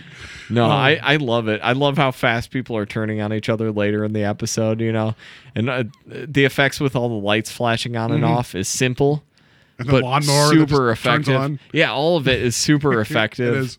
Um, the twist at the end, I'm I'm not, you know, I liked it as a as a kid, but going back and watching it, I'm not a huge fan. Yeah. But the rest of the episode is just so good that I'll overlook that last 30 seconds of the episode. And and now that's how we know about night milk. Like Yeah, we have, we have yeah, we have night milk forever now. for when you go sky looking, you drink night milk. I've been, like, I've been cutting dairy out, so I've been. Uh, oh no, I've been drinking uh, Night night, almond milk. so, that's funny. so I was talking about. Uh, I really want to get a, a telescope, so I might be uh, sitting in the backyard with my night almond milk and Nice. my telescope soon. I like it. I like that a lot. Yeah. Um, so my number right, one, So the yeah, right. I don't have This, this shouldn't surprise roll. you whatsoever. It's just because I've been gushing about this episode. It's the chaser. Like I loved this episode because one, I'd never seen it before, and I think that's, That's part of the reason ask. why. I couldn't remember if you had seen it before. I had no expectations, and this thing knocked on, knocked me on my ass because I loved how like up tempo it was from the get go. And not that not that I need an episode to be super energetic to hold my attention, but like every bit of dialogue, like when I was trying to clip audio for the episodes, I wanted to record everything because everything everything still works, you know. And like his creepy obsession with with Leila, when he's trying to call her, like as as as wrong as it kind of is, because we know he's like roofing her, and like you know that's all bad um but then it's like her going from being like cold-hearted to being so obsessive and how she plays that really well like you know sorry for interrupting you i'm sorry for saying i'm sorry i interrupted you like i still love that and then professor daemon and the walking into his place where you open a door and an empty field of black with a door in the distance and then you get into that super tall library Yeah. with all the books and everything. That was such a great set. and the jazz just playing. It was just a, everything about it. And then like there was a little joke at the end, but it just it I it, it, maybe it's not iconic Twilight Zone because no one talks about it. I'd never heard anybody ever actually reference, reference this episode, but it just felt like it was a complete product from the very beginning to end, and it was entertaining and funny, and it still had the be careful what you wish for, Yeah. and it, and it had the character offering you the devil's deal. I don't know why people don't talk about this one more. I really liked it a lot. Yeah, I agree. I can't argue with that at all. It is a super solid episode.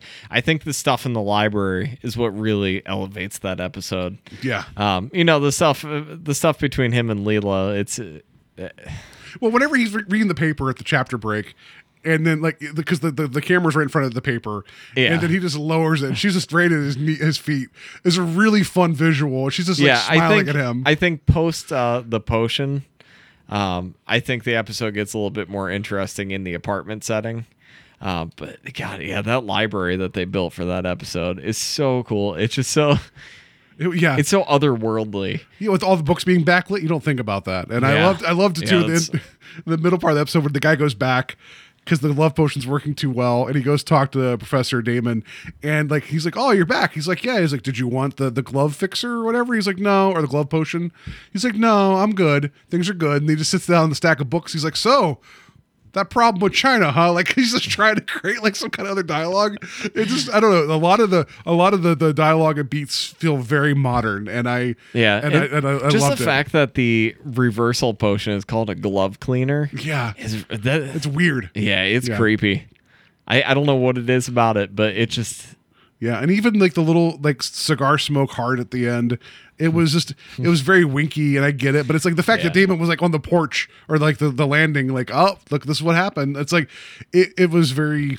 I just I don't know. I, I I- this is what I will go back to watch probably over and over again if I go through like a Twilight Zone binge because I just enjoyed I just enjoyed it all. So I love your list. I'm just gonna put it out there. Well, I feel like mine was so standard, Well, but that, that was my that was going to tell you before we started recording. Is like you know if I go to somebody and say, "Hey, do, do you like Led Zeppelin?" They'd be like, "Yeah." It's like great. So you know Stairway to Heaven, but here's like seven other songs you've never heard. Like Yeah. that's kind of where I wanted to go with this. yeah, being and that's why I wanted yeah. to mention my honorable mention because I mean there are ones that I love, but uh, my favorite episode for the season was Time Enough at Last.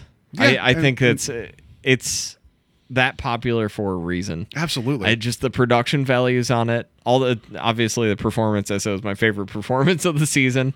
Um, I just uh, I, I love it. I connected on it at such a different level this time going back and rewatching it than I ever had as a child watching it. You know, and I, I talk I've talked when uh, we had El Goro on, where you know I, I'm I'm kind of an introvert. I hate that word, but like. I just want to be left alone a lot of the times. I want to be left alone to my own devices. Yeah. And uh, I'm not a hugger. yeah, like I, I don't like small talk. You know, when I'm at work, I put headphones on.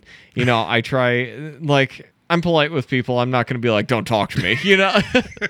but like a lot of times, like I go on break and people want to go to lunch, and I'm like, I'm gonna go in my car and read. You know, I'm gonna go read this comic. I'm gonna go read this book. I'm gonna go listen to a podcast. I'm gonna go listen to an audiobook in my car, and I will eat my lunch alone, and I love it. You know, and. uh, Henry Bemis was that character, you know, to an extreme, obviously. Yeah. Like I I I cherish my friendships. I do love having a social life to an extent, you know, but uh there's certain times you just want to be left alone and I, that concept in that episode is so appealing to me.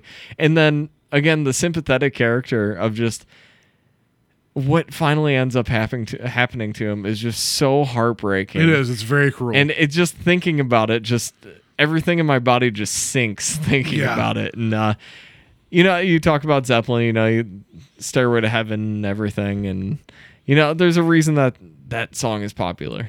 To an Oh, no, extent, again, you know? and- and, it's uh, it's a yeah. I'm not a big Led Zeppelin fan, so the Wait, you, you're not a Beatles fan, and you're not a big Zeppelin fan. That's like I just, I whatever. That's another conversation for another day. But, um, but you know their music though, you know. And it's like Yeah. so.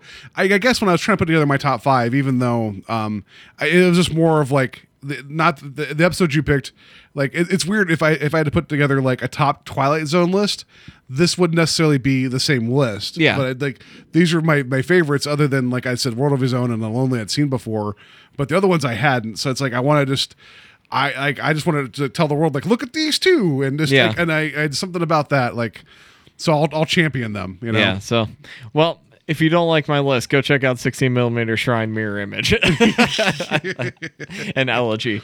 You Yeah. know, those those were ones I had never seen before. Um, that really struck me. But um, it, it- those four are really famous. You know, Hitchhiker After Hours, Monsters Are Due, and uh, Time Enough at Last. Like they're really famous episodes, but I think they deserve the praise they get. Absolutely. I think it's one of those cases where these are the most famous episodes for a reason. I think the production value is just that good on them. Um, I think Serling was just firing at all cylinders on those episodes.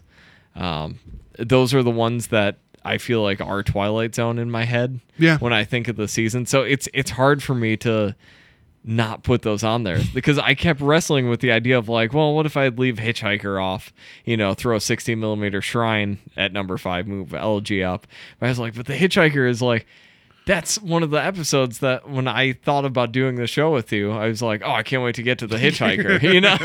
and then when we watched it and it was still a great episode, it was that much more rewarding. That was Yeah. like, oh, this is great, you know. so It, I I, Oh, I just and think it's one of also, those instances. I just felt like if I did like you know if I went and picked like the best five of the season, I feel like your our list would be very yeah, similar. so I, know? I So am like- I am happy you did that, Yeah. and it made for an interesting conversation. Yeah, to so- talk about something that I probably wouldn't have brought up otherwise. Yeah, no, it's just uh, yeah, and um, we got four more seasons to get through. Uh, there's going to be a lot of good stuff coming up because I know what there's a there's a Shatner episode coming up in the very beginning of season two. It's the one with uh, the fortune telling machine at, Oh, the, at yeah. the, the, the whatever it is, like the, the devil head. Yeah. forget the name of the episode, but we're getting to that one soon. So there's going to be some good stuff coming.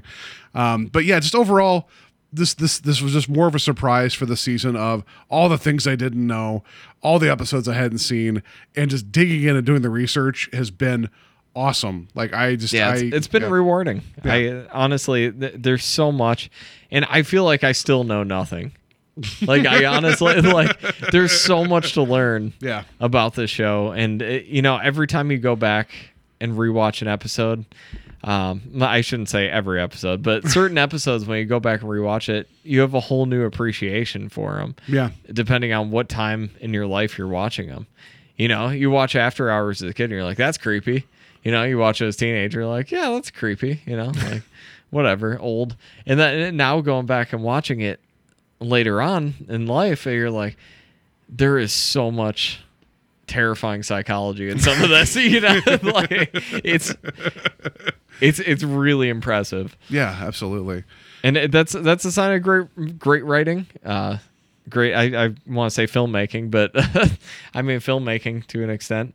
Like that's a sign of great work is that it can mean different things to you at different points in your life and uh, it's entertaining on multiple levels Yeah, intellectually absolutely. as uh, you know sit down with a bunch of snacks blow through them you know it's fun but if you also want to read books on them Yeah.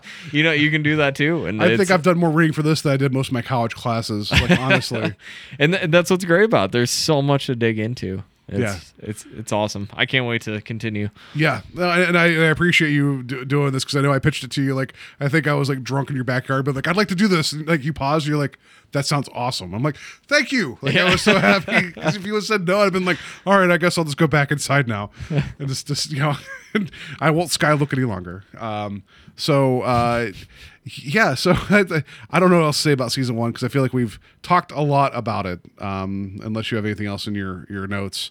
yeah overall. I, yeah i got nothing um you know you can do a lot worse than even the worst episodes of this season That's true. You know, Yeah. I, I've I've watched a lot of terrible films from this era, and uh, even even the Mighty Casey. Uh, at least it's twenty minutes. Oh, th- th- that's true. There's there's a letter I'll have to show you. It's in it's in that book, and I keep going back to it. Where one of these like science fiction writers of the day wrote Serling and basically said, "If you don't know who I am, then you have no business being doing this show." And I forget the name of the writer. Um, and this guy went through and basically wrote this diatribe to him saying, "If you're going to do this, you need to avoid the fallacy of ray guns." And he went through this whole description about how all Yeah, science I think fiction. You brought this up. Yeah. uh, and it was like this whole thing of like you need to take this seriously and, and and there's good stories to be had here. And the example the guy gives to him in the letter it's amazing. He's like oh he's like um i forget the name the, the author now but uh the the um, who goes there and the thing from another world. He's like you know, if you watch that movie he's like the first half of it is terrifying. Then they show you the monster that does not that does not match the story at all. And he puts in parentheses he's like someone one day is going to make a better version of that and it's like he calls his shot 30 plus years before Before John Carpenter got it's to it. bizarre That's- like an oddly specific example of like someone's going to do this story better but he's giving an example of a good story that didn't translate that they didn't do well Yeah. and it's just interesting like all the all the support and apprehension that was being mailed to Serling about this because everyone's like this is a great idea don't screw it up like it was like Yeah. it was just it was unreal um, the entire sci-fi community is just riding on his back, like, do not ruin this Pretty for us. much. This is our chance to hit the mainstream. yeah like Bradbury You know, told him because they tried he tried they, doing a show a couple they years were stuck that. in like the boys journals you know of like sci-fi magazines and everything and this was like the chance at mainstream you know well the sponsors in the the, the TV studios thought that um that this stuff was too high minded and the average viewer wouldn't get it yeah and it's like that's just amazing to me I That mean- they didn't want quality because they were afraid that they'd lose viewers well you or look challenge. at, They were afraid of at what was on tv at the time Yeah. like this is so drastically uh, elevated from that stuff. Yeah. So So I, I can definitely see where they're coming from with that at the time. yeah, so I can't wait to get to the second season because I know even though the budgets are reduced, I I, get- I think the the the quality goes up somehow because I'm sure they got in their groove and there's some good stuff coming. Yeah. Well, Um, you know, uh, uh, what what was the one uh, with the pilot? Last flight. Yeah. We talked extensively about that episode and how it pretty much took place in one room, other than like the airstrip stuff. Yeah. You know, but like twenty minutes out of the twenty four minutes or whatever, Yeah, it how was long it is, yeah, it was the one room. one room with three actors. Yeah. And, And that- how, like, how great was that episode? it was good. So I mean, you can put no budget in. You know, it- the writing is so strong on seventy-five percent of the stuff that you don't even need a production value. That's You true, You, know, yeah. it helps, and obviously, time enough at last with the giant set pieces and everything, coupled up with the great writing, it it creates a wonderful product. But you don't you nec- you don't necessarily need it. That's No. what I'm trying to say. No, that's true. You're right. So I, I look forward to season two. Yeah. Um, we um, we do uh, to to put it to kind of wrap this up and, and moving forward. Um, we do we do have uh, of some feedback from from a listener, so we'll get to that in a second. Did we did we did not decide what we're doing next though? for No, I've been panicking about it the entire time we've been doing this episode. I mean, do we just want to just, just go ahead and decide, like, in terms of like, because you had pitched to me, because I put like, um, oh, you're you're surprised by this pen that you just Yeah. pressed the button of, it made this noise. That's a, that's a Sonic uh, pen from Oh, Doctor Sonic Who. Yeah, Yeah, okay. All right. you're like, why is it making a sci-fi noise? Yeah, All right. um, Ray guns. Yeah, ray, ray guns. Yeah, the ray gun fallacy. Um, so yeah, talk about some shitty effects. That Doctor Who. Anyway, that's that's neither here nor there. That's um, let's watch Doctor Who sequentially. There's only like 30 years worth of episodes. no, okay, all right. Anyway, uh, we had talked. We put up on the Facebook page like asking people for what we should do next, and and in our in our um, feedback that we get to, there's a suggestion there of something we should do, and I and I like that suggestion. Um, but maybe not right now because I feel like I want to get more Twilight Zone under our belt. Mm-hmm. Um, and we pitched a couple things. One was uh, watching some movies associated with this time frame, which was like Psycho. I still want to watch The Baby. I want to watch The Baby with you. We talked about that film before. Yeah. I would love to sit down and just watch that with you. But then we also mentioned uh, like other anthology series and Black Mirror. Black Mirror seems to be the thing that got traction. Um, I've seen most of Black Mirror. I know you've watched the one. I watched a pilot. Yeah, you watched the pilot Twice. Yeah, yeah. Um, so did you want to just dive in and you just? I mean, I, I don't know what your schedule's like because there's still like there's three seasons of Black Mirror, but there's only like the first two series are like three episodes, and the, the third season's like six episodes. Yeah. So it's not much. So I don't know your capacity for watching Black Mirror and picking Well- episodes. How do you want to do it? You want to each pick an episode to cover? That's fine. Like I, Yeah, I still have two to go, but there's one or two episodes there that That's fine Yeah. because even if I don't make it all the way through, I can still pick an episode. You know? Okay, you know what? Then here, I'll, I'll say this. I'll, I'll I'll pick one from season three, so that way we know for sure that if you don't get through, we'll we'll have Yeah, I something to talk about. I can jump into it. Yeah. Um. So I'll pick Santa Junipero. That's that's the episode I'll pick right now.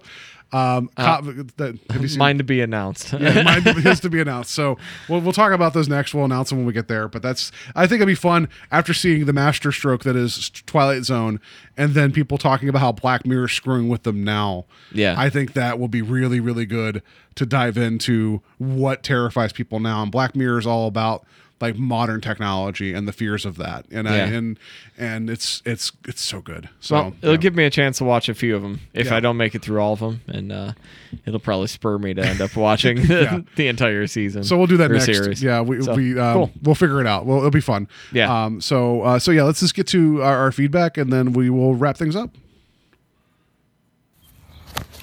Hey, Strange Highways. This is uh, my name is Nick. Uh, Kevin will know me from his other podcast, uh, Radio Violent. I kind of jumped from that one to this one because I heard he was on this and talking about Twilight Zone. And um, I always wanted to get into Twilight Zone, and I just never did. So I thought this was a great jumping off point because I love old, older films. Um, like one of my favorite films is uh psycho in, in that time period. So it's just the subtlety of that movie and just the creepiness of uh norman bates and uh anthony perkins just just off the wall. But um yeah I, like i said i wanted a jumping point into a twilight zone. And i'm the one also paul that posts like pictures and stuff on the the page uh the group you guys have.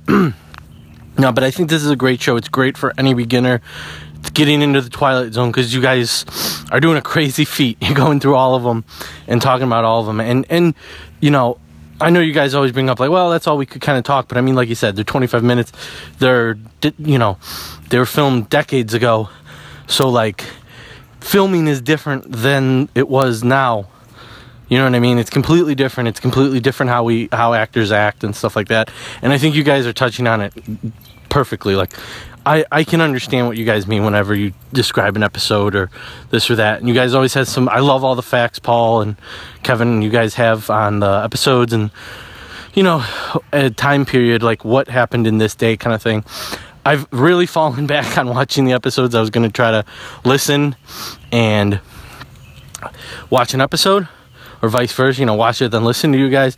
But it's just I life got in the way, bought too many more Blu-rays, listened to too many other podcasts, you know, and but um I will get back to it because I, I posted way back when I bought that box set of them all. But um no, you guys do a great job. Um the one thing uh, I guess I'll, I'll I'll go look at that poll. But the one thing I wanted to add was I definitely would be cool if you guys could do the Twilight Zone movie. Maybe if not this time, maybe in another season break, because I think that's great. That movie's like so cool because it took, you know, I I don't remember what year it was. Maybe '88. I think it came out.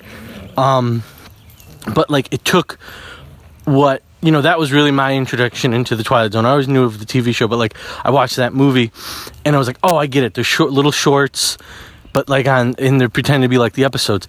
And that first um, opening of the Twilight Zone with Dan Aykroyd, and I can't. It's a character actor. I can't think of his name. Such an awesome scene. Such an awesome like like jump scare and everything. That's so cool. Um, two of these directors that I like, they they actually redid that scene. Adam Green and Joe Lynch. Um, and it was really interesting how they did it. Um, but no, I think the show's great. I love the content. Um, Paul, I love all the things you post and like the pictures of it. I try to post as much as I can. Like today, I posted some tattoos, some cool Twilight Zone tattoos that people got. But um, I listen every week, guys. I think it's a great show. Um, I'll try to do different feedback too, because I just didn't know what to call in because I haven't caught up on the shows. But I like these um episode, these season breaks. Um, but this is running long, so uh, I'll let you go. So thanks, Kevin and Paul, for doing the show. Bye. And we appreciate that feedback. Like, Yeah. That's awesome. Yeah, thanks, Nick. I appreciate it. Um, I hope you're walking your dog in that. And not being attacked by a dog. Yeah. yeah. um, yeah, I, I, I think Twilight Zone the movie would be great. I just I feel like I, I feel like that's the dessert at the end of the, the of, of like Yes. everything, you know. So I kind Yeah. of want to, considering that that was the only Twilight Zone you got after the series. I think that'd be kind of kind of interesting to hold off on that just a little bit, you know. Like, yeah. uh, so we'll get there in another two years. yeah, maybe. Uh, so we appreciate that. Appreciate you interacting with us. And and guys, if you want to send us feedback too, you can do that. Like he sent that to our our Gmail, which is Strange Highways Podcast at gmail.com.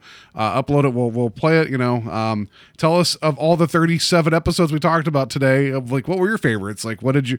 Maybe your list is completely different than ours. That'd be awesome to talk about. Yeah. Um. Yeah. I, I know uh, Mr. Denton on Doomsday has uh, has a few people that are uh, defending it. like the the Denton family. Yeah, that's it. No, Yeah. no, I've seen I've seen articles on uh, Mr. Denton on Doomsday where there are people defending it. So good. Good for them. yeah, so somewhere that's somebody's favorite Twilight Zone episode. right. Or the only one they've ever seen. somewhere in another in a strange uh, other dimension. yeah. Uh, Mr. Denton on Doomsday is the time enough at last. yeah, where it's like all that one with the one guy with the glasses. That's stupid. I like the gunman one better, you know. Uh, but yeah, I think that's gonna that's gonna do it for us. Like you said, you guys can find us on our Facebook page. Yep. uh, we're posting stuff up there. Um, you know, I try to uh, just to have some fun there. Uh, like I said, there's our, our Gmail address, Strange Highways Podcast. Also, we're available on iTunes, Stitcher, uh, Google Music. iTunes is not iTunes anymore, apparently, for podcasts. It's Apple Podcast now. Oh, weird. And I was going to say, Yeah.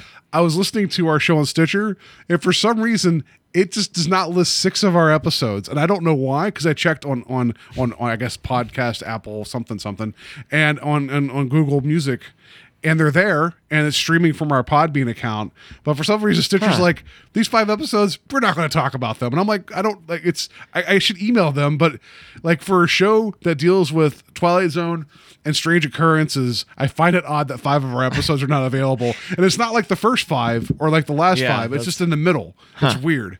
I don't, I don't know. Well, if you don't have iTunes and you're trying to find those episodes, uh, if it, I think it's uh, strangehighways.podbean.com. Something like that, You can yeah. get the just Google Strange Highways Podbean. You'll find our page. You can get straight downloads from there. So Yeah. if if you if you're not an iTunes uh, user, you can definitely go there. Yeah. But there are also other players like Satchel. I believe uh, Yeah. our show will pop up on there as well. So Yeah, so wherever you get your podcast, hopefully um, we'll be available. So yeah, Yeah. uh, yeah that's going to do it for us um, th- this this week. I the fun fun talk, Yeah. kind of kind of all encompassing talk. So it's not our typical thing. So I, I enjoyed this uh, this more freeform uh, like thought experiment of wrapping up the season. yeah, Yeah.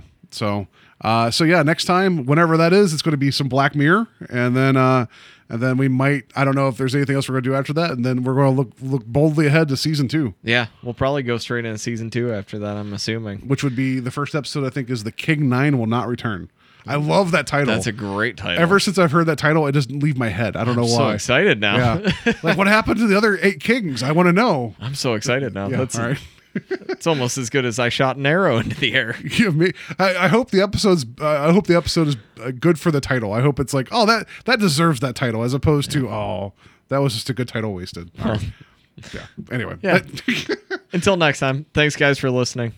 And uh, again, voicemails. Thank you, thank you, Nick. Yeah, thank and you. Uh, oh, the other thing before I go, Yeah. I know Paul's like, "Come on, I'm pressing the button." no, I'm I'm afraid I would hit it early and be like, oh, I hit it early again. I, what I want to give another thanks to all our guests we had on season one as Yeah. well. Uh, it was fantastic having uh, El Goro from Talk Without Rhythm, uh, Tom from Film for Thought, Joe from your other podcast, Yeah, Invasion Podcast, yeah. and uh, I think that was it, right? that was it. yeah. So Uh, Other than Steve Steverson, the third podcaster that we lost shortly before recording and when the sky was open. our our yeah our silent producer. All right. We'll see you next time. See you guys.